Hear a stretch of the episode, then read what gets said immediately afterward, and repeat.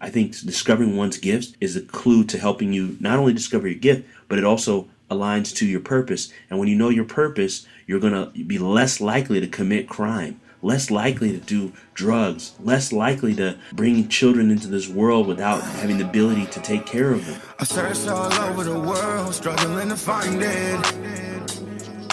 Then I met my boy, David E. Simons, yeah. I searched all over the world, struggling to find it. Then I met my boy, David E. Simons, yeah. Discover my gift, yeah, yeah. Discover my gift, yeah, yeah. But David E. Simons, yeah. Hello and welcome. My name is David D. Simons, aka the Akushare. I'll explain that a little later. But I'm excited for you to join us on How I Discovered My Gift.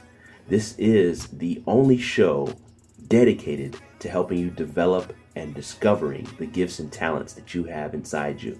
I'm so honored that you're here with us.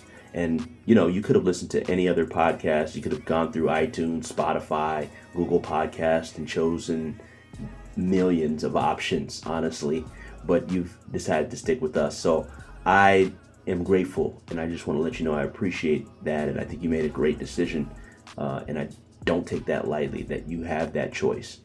So I want to explain to you what we're going to explain in these first episode, right? The first episode is really going to be explaining why I created the show, two, who this podcast is for, three, you know, what is the format of this podcast, what is the story behind why I created this podcast, and then finally explain how Kobe Bryant's death inspired me, and how he's helping me through his death release my own greatness. So, and I hope that it will help you release your own greatness. That's the whole purpose of this. So let's just jump in. Why I created this show. So first of all, this is actually not a show, and this is bigger than a podcast. This is a movement. Though you'll be listening to episodes and hearing, there's a lot of doing that's going to be tied to what you're hearing. So this is not just a podcast, it's bigger. It's part of a movement to help 1 billion people. Yes, I said billion with a B, not M with an M for million. I said B for billion in case you thought you misheard that. No, 1 billion people to discover, develop, and distribute their gifts. This is what this whole entire platform is about.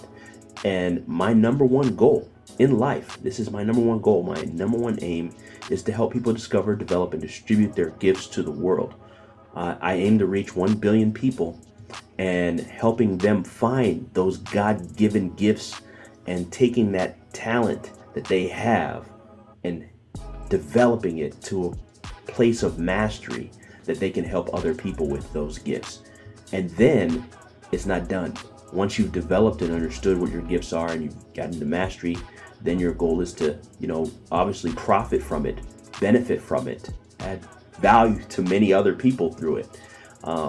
And my goal and my aim is to help those billion people and encourage them to help 7 other people, teach them the same things they've learned to develop their gifts so they can change the world. We can change the world with this simple concept, this simple idea. Each one, reach one, right? And teach one. So 7 billion people. I plan to change the world with this movement. Is this going to happen all throughout my lifetime? I would love for it to, but I don't think it's likely, honestly. I want it to happen, and I believe in the power of belief. I believe that if you believe in something strong enough, you put the work behind it, it's possible. And this is my aim. This is what I've dedicated my life to, and as you'll learn my journey, you'll hear why. But this is what I am committed to, and I'm glad you're a part of this. This is not something that I can do in my own strength. I need the help of others.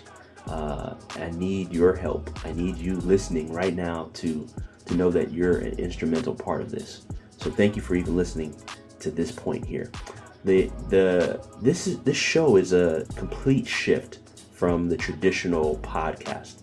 It has a purpose that's strategically designed to have content that is showing people how to achieve, right? How to achieve whatever they want to achieve in whatever sector, whatever talent level, whatever gift you have. There's something for everyone's gifts.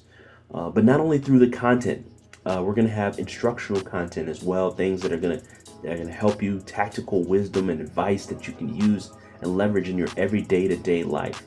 I am an entrepreneur, so I think through things through the lens of an entrepreneur. So I will be sharing content from that. And majority of my guests will be entrepreneurs, not all, but a majority. So you'll hear from that lens as well. So this show is going to help you to see how people live out their purpose through music and business, the arts, their careers, professional salespeople, and the talents of all sorts. It's not just what you're used to hearing or thinking of. It's going to be showing you in a variety of ways how one can leverage your talent.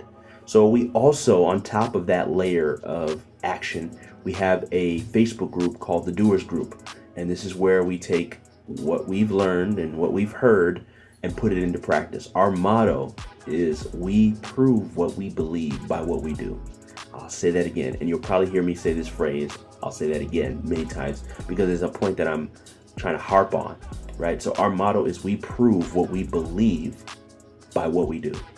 It's not enough to say you believe something.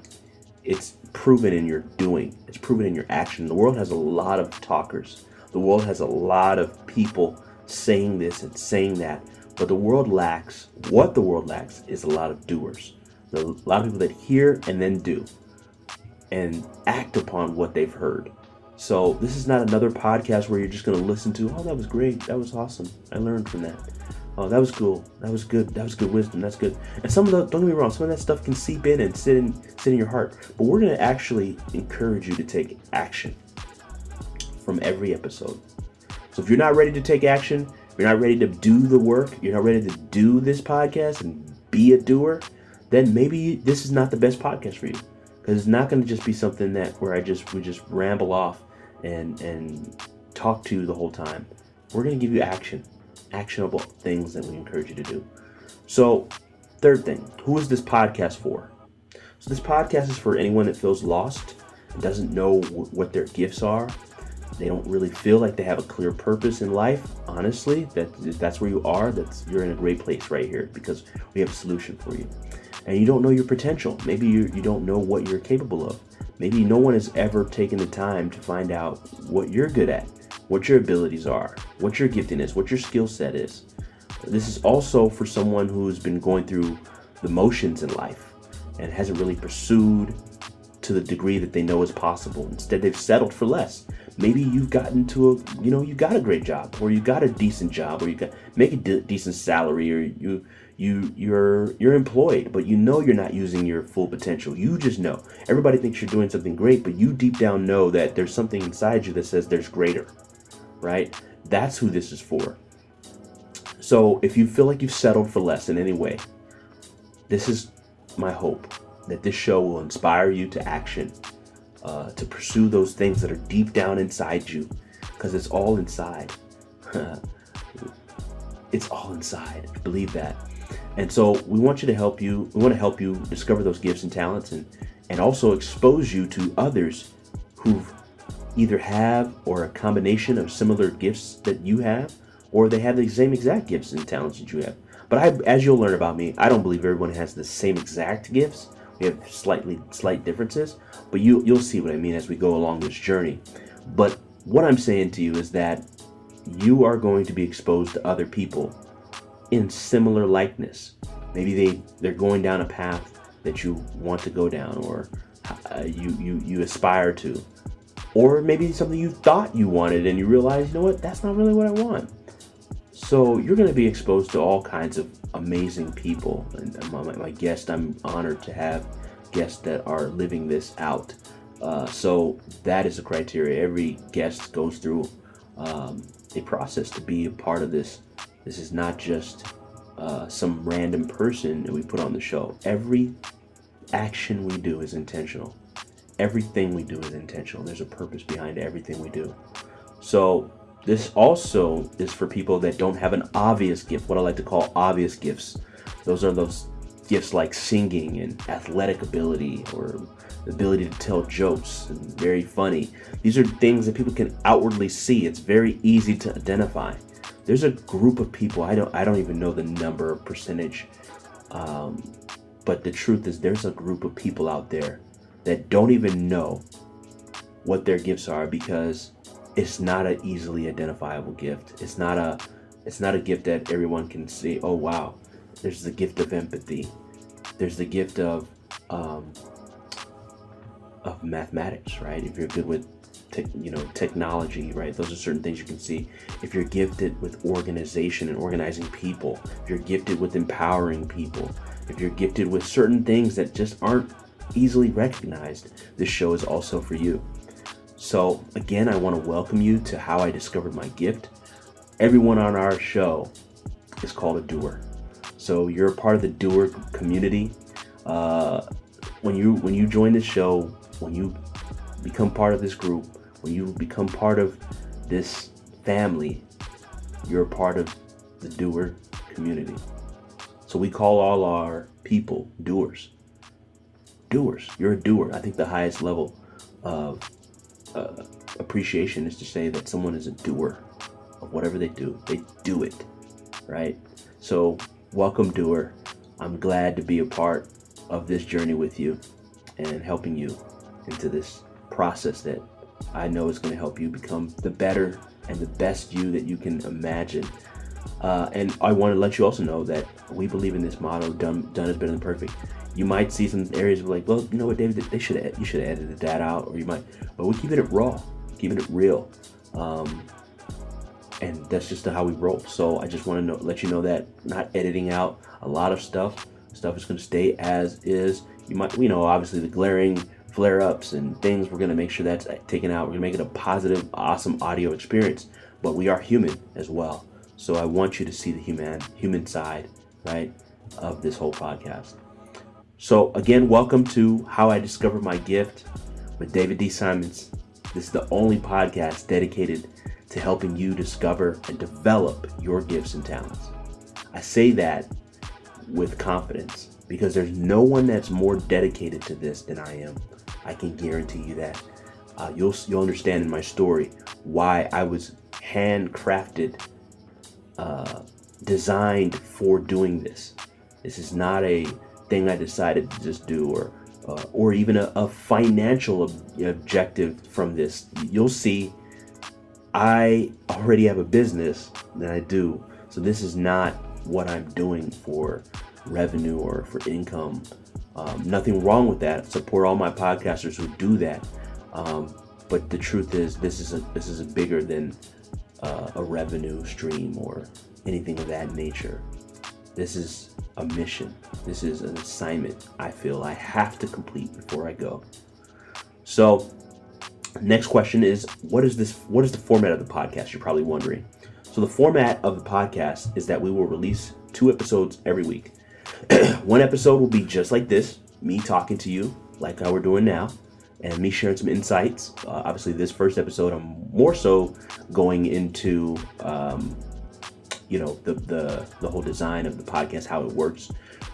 Usually most episodes won't be longer than 15 to 20 minutes. I'll do my best to keep to that. If I get really passionate, I can't promise though, I may go over a little bit and if it pulls on me, if you pull on me, if the demand pulls on me from, I just feel that this needs to be said, I may go a little longer. So podcasts will always be dropped on Mondays for the ones with me in it. Podcasts that have me and my guests will be dropped on Thursdays. So every Monday you have an episode with myself, and every Thursday, you'll have an episode with me and a guest. So I'm so excited and delighted you're with us on this journey. Now, I want to briefly take you through my story. I'll do my best to be brief. It's hard when there's so much depth to this story and its story continues to build. So I first want to take you through how I grew up. As I said, my name is David D. Simons. I keep saying that and repeating that because I want you to know I'm very proud of my name. I'm very honored to be who I am. My name has so many different, has so much significance in my journey as well. But we'll get to that later. It's kind of like a cliffhanger. You got to stay till the next episode, and then the next episode, and then the next episode. But I grew up in a very strict household. My parents are from Ghana, West Africa. Shout out to Ghana. Shout out to all my Africans, all of those who are in the diaspora. I am a part of the continent of Africa. Though I was born in California, raised in Bakersfield, California. Shout out to Bakersfield, California. I'm very sure that a lot of people who are listening are probably wondering, where is that? It's 2 hours north of LA. But I live in Philadelphia, Pennsylvania with my awesome wife, Abigail, who is my, I can do a whole episode, and I probably will do a whole episode about her. I'm so grateful for her, so grateful for my wife, and thankful for her support and belief. And she's a major reason why this podcast is being brought to you as well, because she's believed in me and encouraged me and pushed me through this journey. So I grew up in a strict household, and I was in an African household like a lot of immigrant households. My parents immigrated here from Ghana to the U.S., and education was the ticket for them here. My mom got here through scholarships. My dad got here through scholarships in education, and the truth is, education has been their ticket here. So education was a key component for me growing up. That's what I was encouraged. Especially my mom pushed for me to become an engineer. In fact, in most African households, it's engineer, lawyer, doctor, or accountant. Those are the only respected careers, period, right? They've added a few over the years, but those are the most respected careers. If you're not one of those things, it's kind of like taboo, like, okay, then you're not serious, right? So I was supposed to be the engineer. My brother's supposed to be the doctor. I go into school from a young age, and went to a private school. It was a great experience. Go to high school. Throughout my junior year, and my throughout junior high, I was kind of trying to find my way, figuring it out. My parents divorced when I was 12, and so I had to navigate through that whole experience of finding out who I am and what I'm able to do, and these questions that I'm going to be presenting to you along this journey. And as I'm in that phase, is when the journey starts. I really was struggling with school, even though I was pretty brilliant. At least I can say that now. I never thought I was, but I've been told that I had that intellectual ability, but just never applied it, right? So I'm literally about to fail 8th grade. How many people do you know that don't pass 8th grade, right? So I was struggling to get through 8th grade, and barely made that happen. Then going to high school, I was doing okay, freshman, sophomore, and then junior year came, and junior year of high school is where I wasn't doing well in the English class, and English being my best subject, I don't know why I wasn't doing well. But eventually, I saw an opportunity, and I seized the opportunity. I wasn't doing well. I was getting a D in the class. I actually hacked into the system, changed my grade from a D to a B, also changed a few grades for a few other classmates of mine. And that was that. I was like, okay, cool. I gotta move myself to a B, right? And I found out a couple days later, somebody snitched, and the dean called me to the office and, said, David, we know what you did. Just confess up. And long story short, I was expelled from my high school junior year. Not only was I expelled from my high school, I was expelled from the entire district. So I had to go to a school outside of my immediate area, which was quite a distance.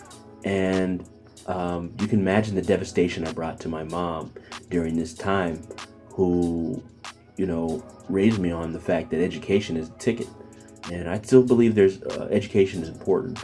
And I will never say it's not important. But there are some things I think that need to be amended in our system.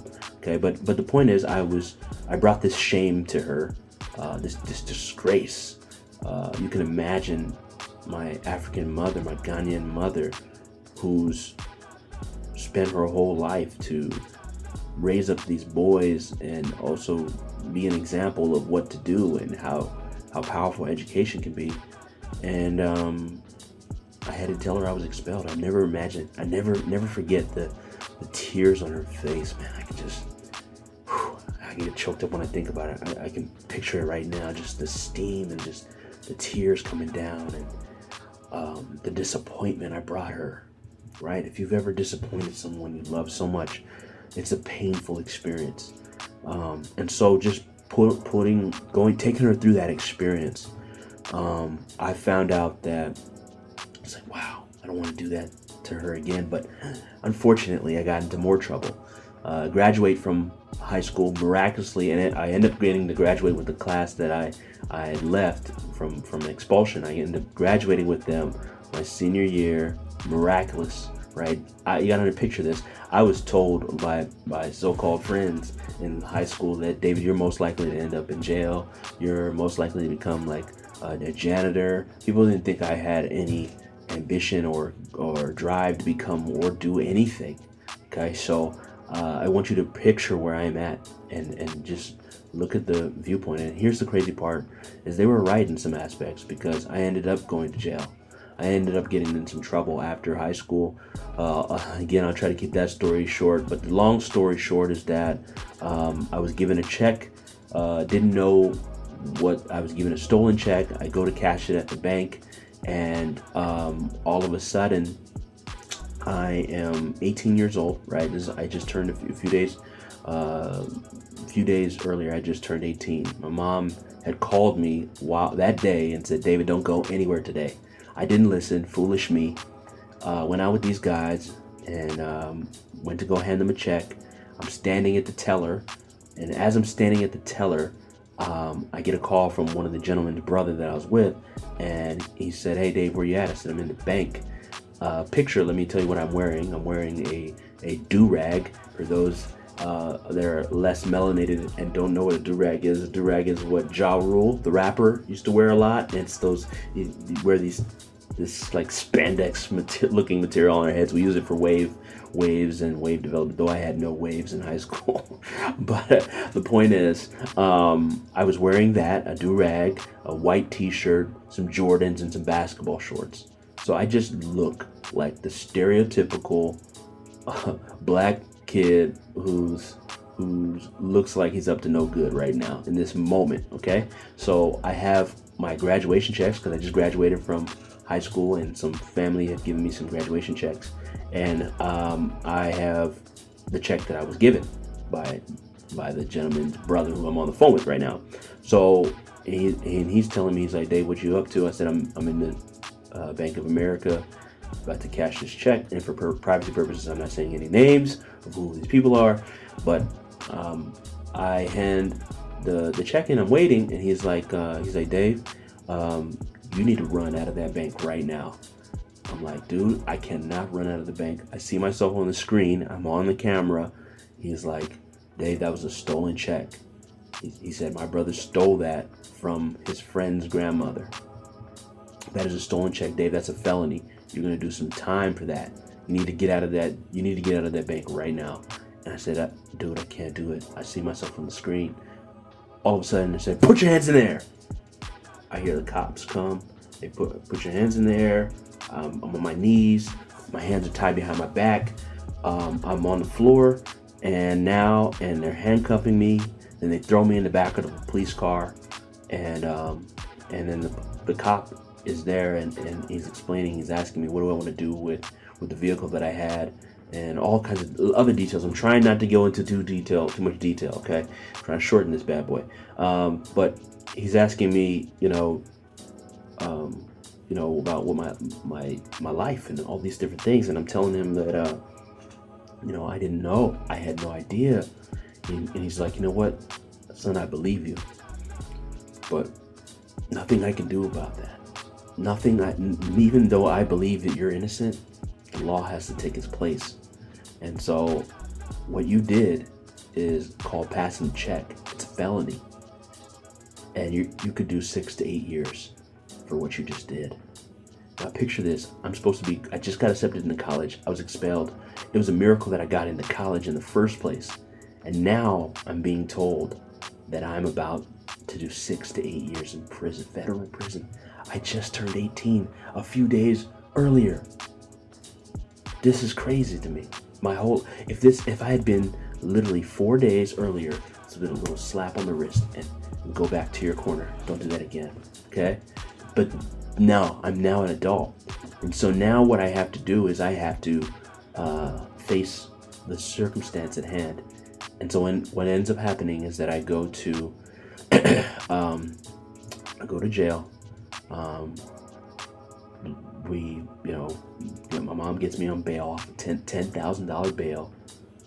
Oh man, already put my mom through so much. Now I'm facing this another circumstance. I'm at home now. She's like, you cannot go anywhere. She was just so disappointed. My younger brother's so disappointed. My family's so disappointed in me. I was disappointed in myself. And now they're explaining to me that, we're waiting. I'm just like, this is where I got introduced to really, like, I didn't really, I've known about God my whole life, but this moment really brought me a lot closer. I was praying like you've never imagined. I had learned about fasting and praying and all this other stuff. I was just, I needed a solution, right? So I prayed, and I literally didn't go anywhere for 2 weeks. I stayed in my room, and the DA, so the bail bondsman comes over to the house, and knocks at the door. I'll never forget that day. And they said, she's talking to my mom, man, we want to let you know that the DA dropped the case.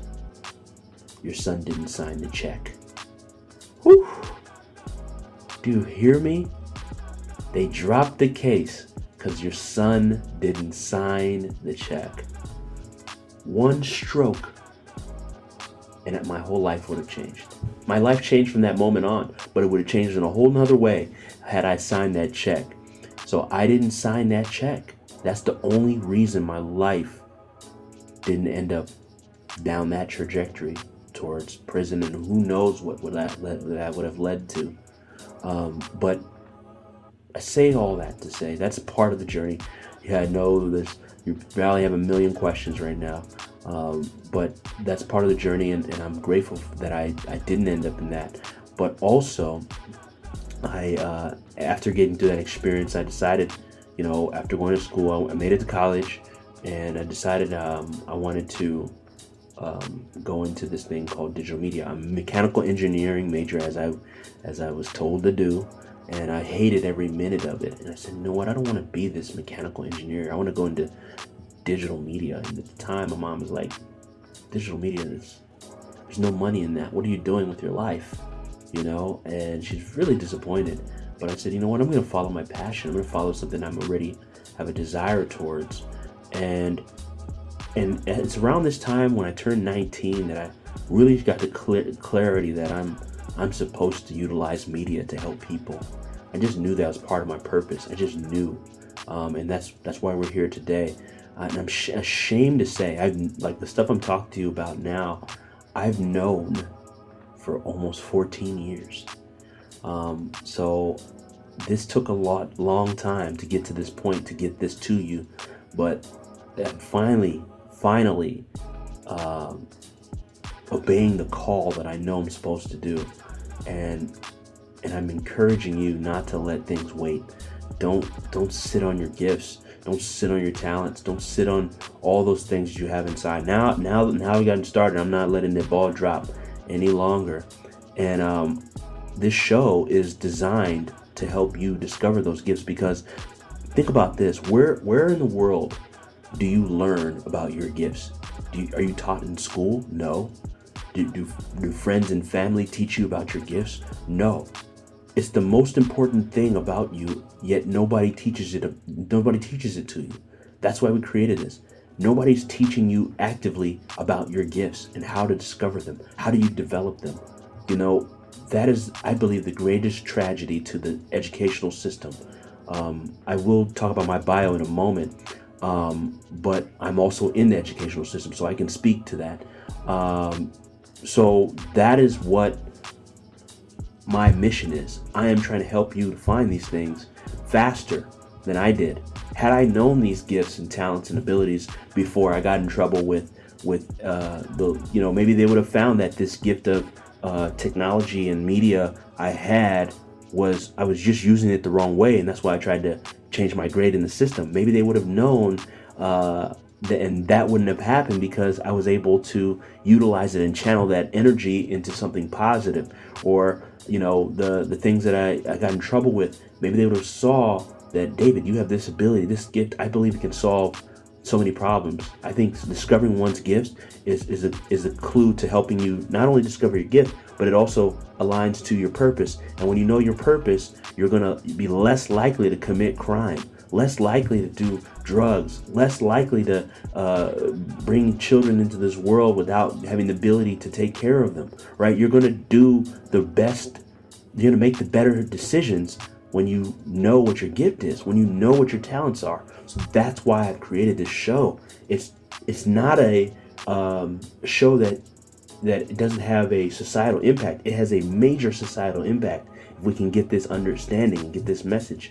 So when I was going through that whole experience in 19, I really started to discover who I am. I said, you know what? I think everybody has to have this epiphany. And when I found out I was good at, you know, bringing communities together and encouraging people. So another short story is I created this MySpace group in college called the Roasting Session. And the Roasting Session was where I a lot of my friends, both in Southern California and Northern California, I brought them together to literally make fun of people. They'd take a picture and then they'd make fun of someone, and they'd make fun of this person and make fun of that person. And I created this whole group in this community and started to expand and started growing outside of California and grew. And the MySpace group, if you remember MySpace, it grew big, and it started to get so I was like, well, we were looking at potential ways to monetize this platform. And it got so big, and it you know what it did? It really damaged a lot of people's self-esteem. I was using the gift I had to bring people together inversely, in the wrong way. A lot of people were very hurt. A lot of people were being made fun of. A lot of their self-esteem was being destroyed. I mean, don't get me wrong, we're still high school and college students, so, you know, we're still very sensitive and all of those things. So I was destroying people's self-image and self-concept of themselves. So that didn't feel good because I wasn't adding value. So there's a way, if you don't know what your gift is, there's sometimes a challenge where you might use it in the wrong way. So my gift is encouraging people and bringing communities together to make a difference and make an impact. That's one of my dominant gift is encouraging. But one of the skill kind of gifts I have is teaching. And I didn't find that out till later. So you can be utilizing your gift, but not know that your gift is your gift. One of my mentors, longtime mentors, Delator McNeil, always says, it's hard to see the picture when you're in the frame.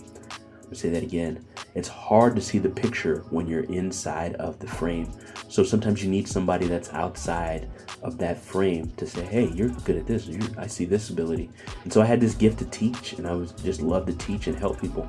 So I've used that gift, and that's what I'm using now. I'm using my two gifts right now to help you. And I know mine. I know without a shadow of a doubt, that's what I'm gifted at doing, encouraging and teaching. And I hope that you're experiencing my gift and getting encouraged and getting taught, and you'll experience your gifts. That's more important to me, not that you just experience my gifts, but that my gifts collide with your gifts so you can get the full benefit of this life we're living and max it out and live to the fullest. Okay, so now I just want to take a moment to explain the title of today's session, and today's episode is How Kobe Bryant is Helping Me Release My Own Greatness.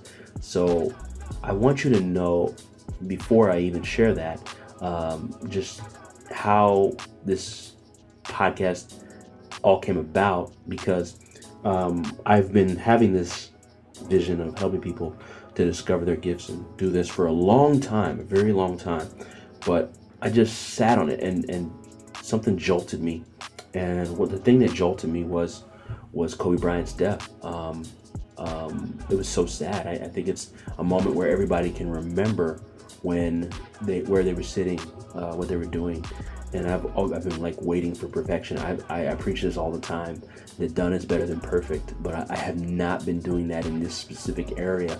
So in fact, I've had this podcast, I've been sitting on this podcast, mixtapes, which you'll have access to. So every episode you'll get an opportunity to check out a mixtape, and there's all kinds of free resources that will help you with your gifts and content, and books that are coming. There's stuff I'm sitting on, just been sitting on, and I've made a promise to myself today to stop that. And the main reason is because of Kobe Bryant's death. Was a jolt for me. It rocked me to the core. And if you know me, I've never been the biggest Kobe Bryant fan per se, because he actually ruined my Sixers getting the shot at the championship. I know this is not a sports podcast, but I am a Sixers fan, 76ers fan, always been. The odd sheep in the family, because everybody else in my family is a Laker fan.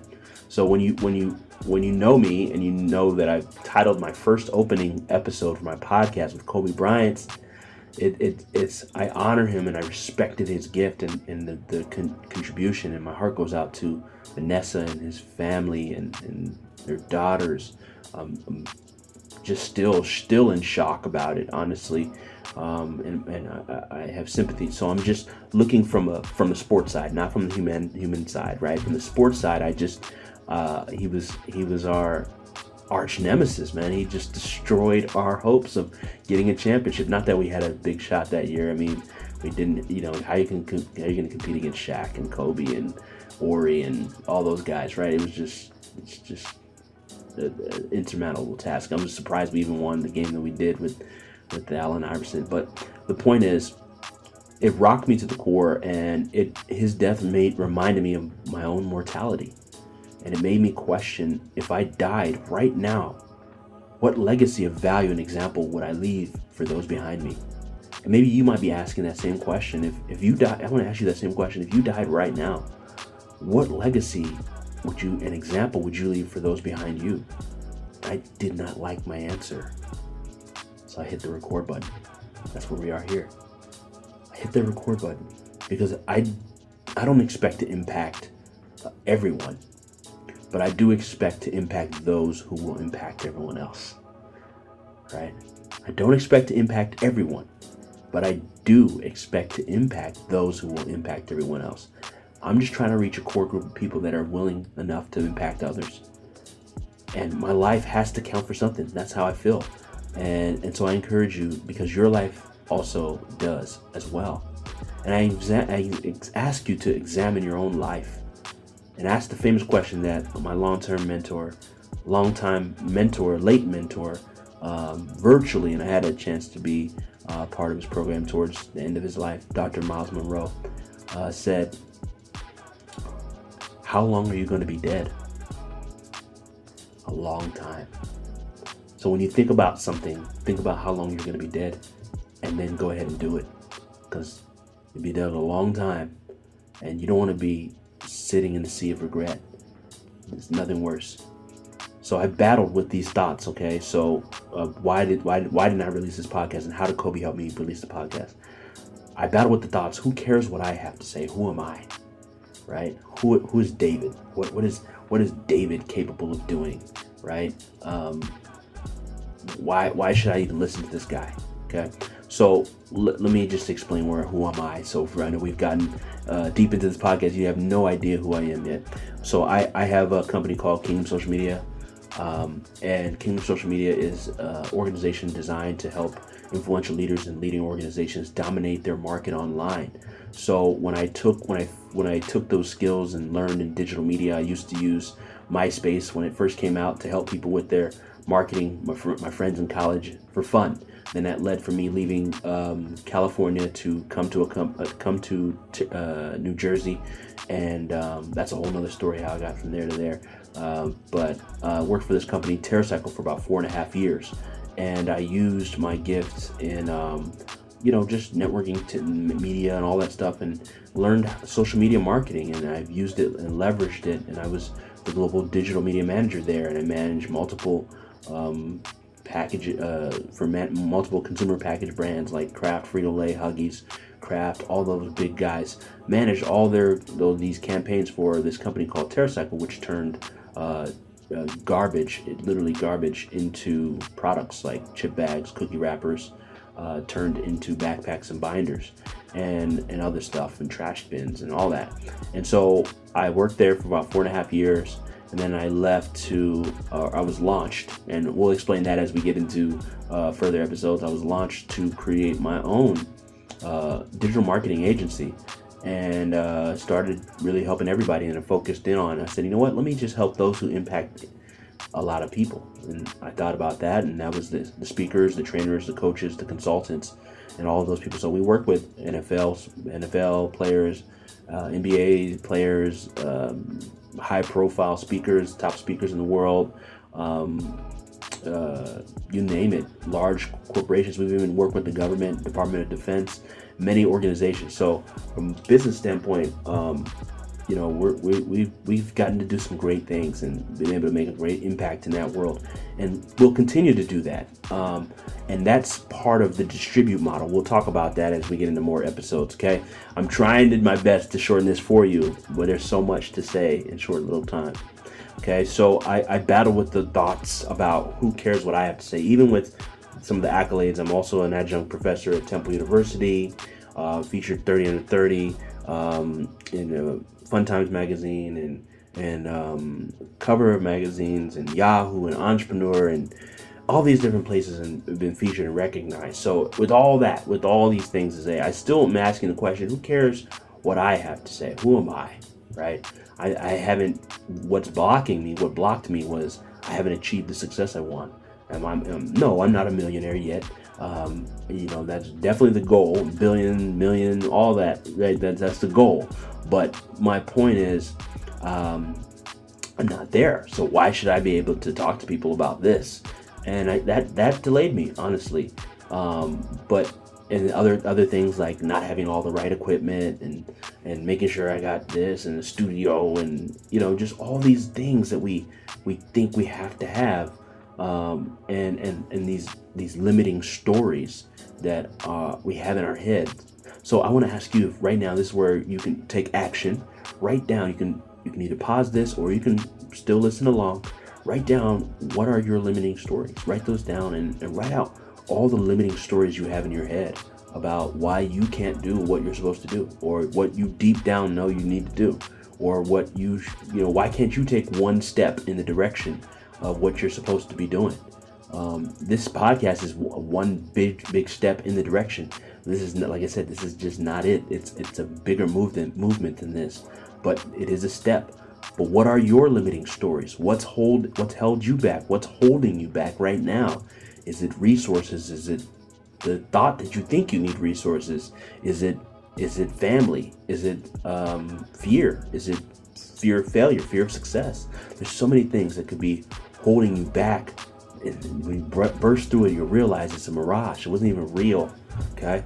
So my excuse is also, a lot of people are like, well, I don't know how to use social media, and I don't know how to all this algorithm stuff works, and marketing and podcast. See, my degree is in digital media. I learned podcasting in 2005.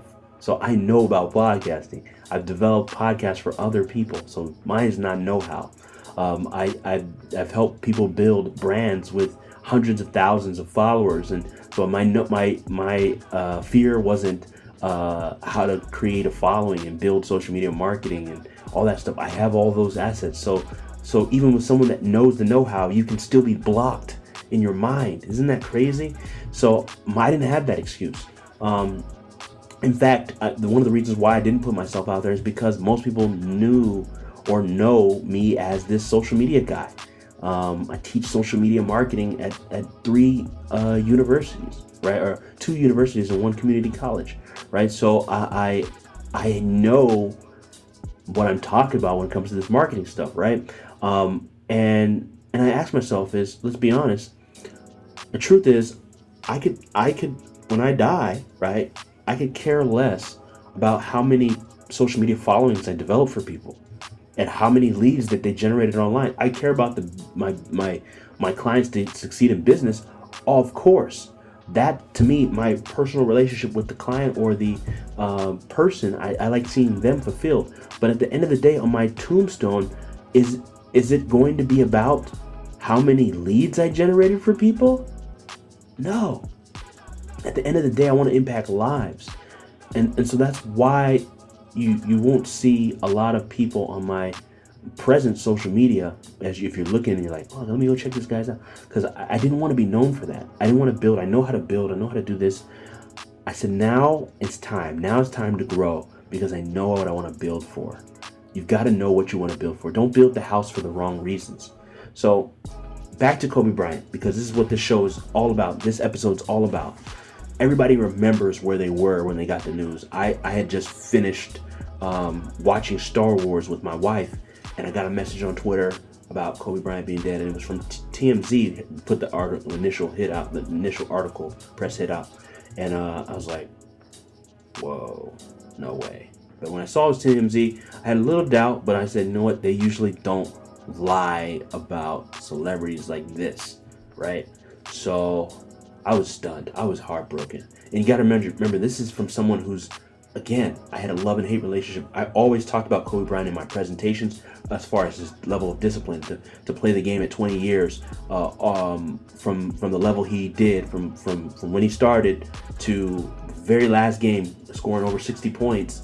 I mean, for 20 years of that level of consistency, very few people model consistency on that level in anything, right? So I always admired the gift, the hard work ethic, his pursuit of greatness. And so I've always admired him from a sports perspective, but I've always, being a Sixers fan, I've always had a love-hate relationship. So I want to point that out, because I was nervous and scared and just like, I was calling on my family that's big, my cousin's big, Lakers fan, my sister-in-law who's a big Lakers fan, shout out to Willa, shout out to Kathy, big Lakers fans, right, and big Kobe Bryant fans beyond that. So I was hurt for a lot of, if I was hurt as much as I was, I can only imagine those who admired him from the sports level and the human level, right? So I was just like, that shocked me. So his death really motivated me, right? And I pursued and I read so much content on him. And so I'm going to share with some of the quotes that I pulled up. I pulled out so many different quotes, and his life is an example because he did everything at a high level. He did it at a high level. When he dominated basketball, he dominated it. When he left basketball and he came in and dominated the media realm, we saw his film with Dear Basketball and all the things that he did off the court, on the court. He was slated to have this, just incredible. He was already starting his whole venture back, his firm that was going to back a lot of different organizations and investments and things that he was doing. Just athletes don't even, you typical think you put athletes in certain boxes, but he showed us that I'm more than an athlete as well. And what he was doing with his family, raising his daughters, rekindling that relationship with his wife, just so much to admire about him, and just the leader, right, that he was. And his legacy lives on. You see, his legacy lives on beyond if you were a sports fan. His legacy lives on as a model of consistency, a model and an example of greatness. That's why this thing moved me so much. So here are some quotes that really, really resonated. He said, if you want to be great at something, there's a choice you have to make. What I mean by that is there are inherent sacrifices that come along with that. Family time, hanging out with friends, being a great friend, being a great son, nephew, whatever the case may be. So he's not saying don't be great in those things. What he's saying is if you really want something, you want to be the greatest at something, you're going to have to pull back. You're going to have to sacrifice. There's some things you're going to have to stop doing. As much as I love sports, I've had to cut back on sports and moments in my life and to grow a business. I've had to cut. You can ask my wife. I don't watch NFL as much, nearly as much as I would love to. There was a season where I didn't watch any NFL. I cut out playing fantasy football and all these things that I enjoy. But you've got to be willing sometimes to put some sacrifices to get to what you want to. Get you where you want to is what Kobe Bryant's saying. Here's another one. He says, pain doesn't tell you when you ought to stop. Pain is the little voice in your head that tries to hold you back because it knows if you continue, you will change. Everybody probably remembers the game where Kobe Bryant was shooting two free throws. And he had tore his ACL, and he's like, oh man, he knew. And I watched the commentary afterwards that he knew he had broken torn his ACL, and that is an injury it's very difficult to come back from. And he didn't allow the pain to dictate to him. He dictated to the pain, and he went and shot those two free throws. I just said, wow, this man is superhuman, man. Like, that was a really pivotal moment for me. Then he came back, and he eventually recovered from the injury. But what he's talking to, every quote that you see here that I'm going to be reading through is that he lived and embodied each quote. What I think Kobe Bryant's gift is the ability to persevere. I believe Kobe Bryant's, beyond his basketball skills, he's obviously talented, a gifted, talented individual with so much we can admire, but he was a man that persevered through failure, through trials, and that ability to persevere is, I believe, his greatest gift. And you combine that with the skill set, because there are people that could probably shoot better than Kobe, right? Steph Curry. There's people that could probably dribble better than Curry. Than Kobe. Kyle Irving. Right? There are people that can have more strength than Kobe, LeBron James, right? But his perseverance, you were not going to persevere past him. He had this perseverance that was just undeniable, right? So that's powerful.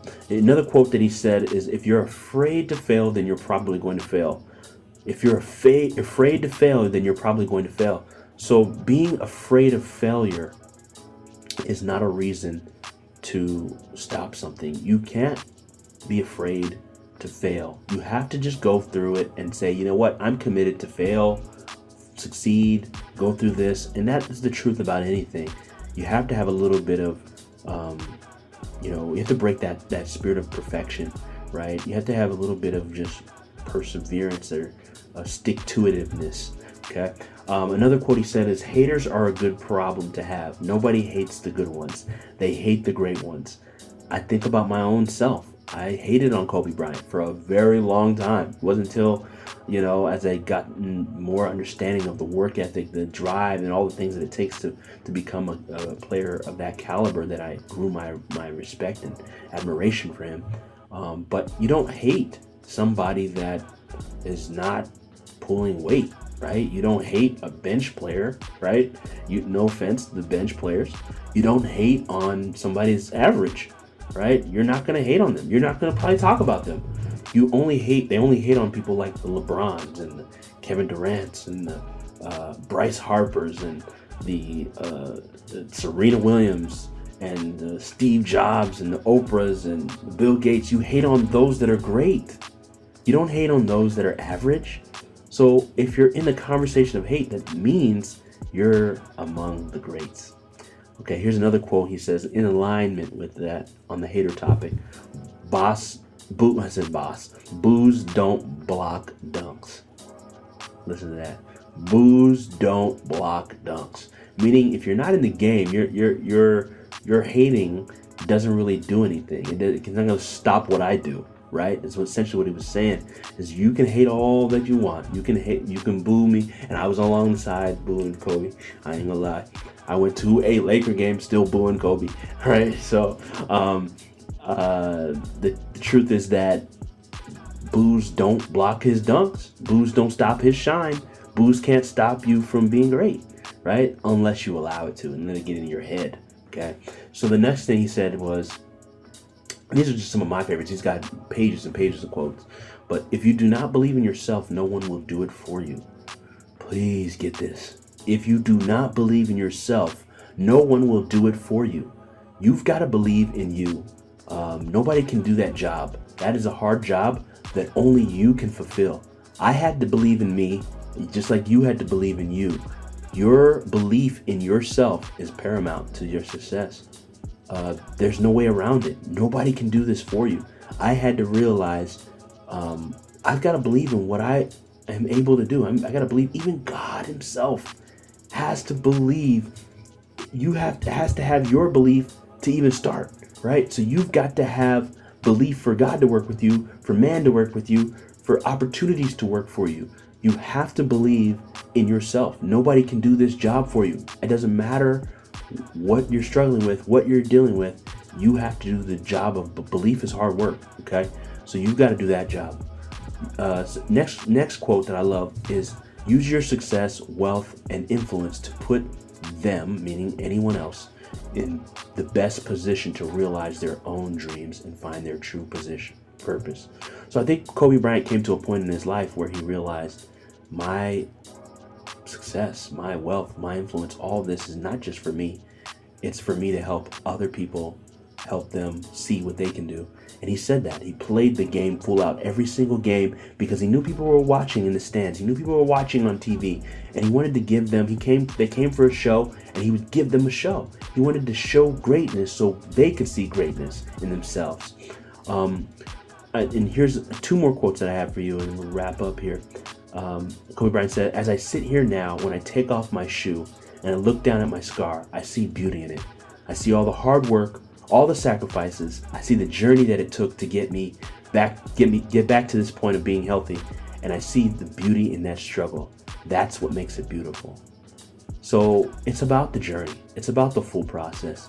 And he was looking at, and he's figuratively and from a standpoint of actual physically, he was talking about the scar from his ankle and the pain. And he didn't just have one injury. He had multiple injuries. He played through all kinds of injuries during games, but he saw through all his hard work and saw through all the sacrifices, and he looked at his pain from a standpoint of beauty.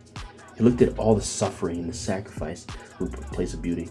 So if you're suffering and going through sacrifice for something that's greater, for the greater good of others, isn't it worth it? I believe it is. Here's the last quote that I just embodies everything, and this is why, this is that I say out of all the quotes, push me to release this podcast, and has helped me with releasing my own greatness.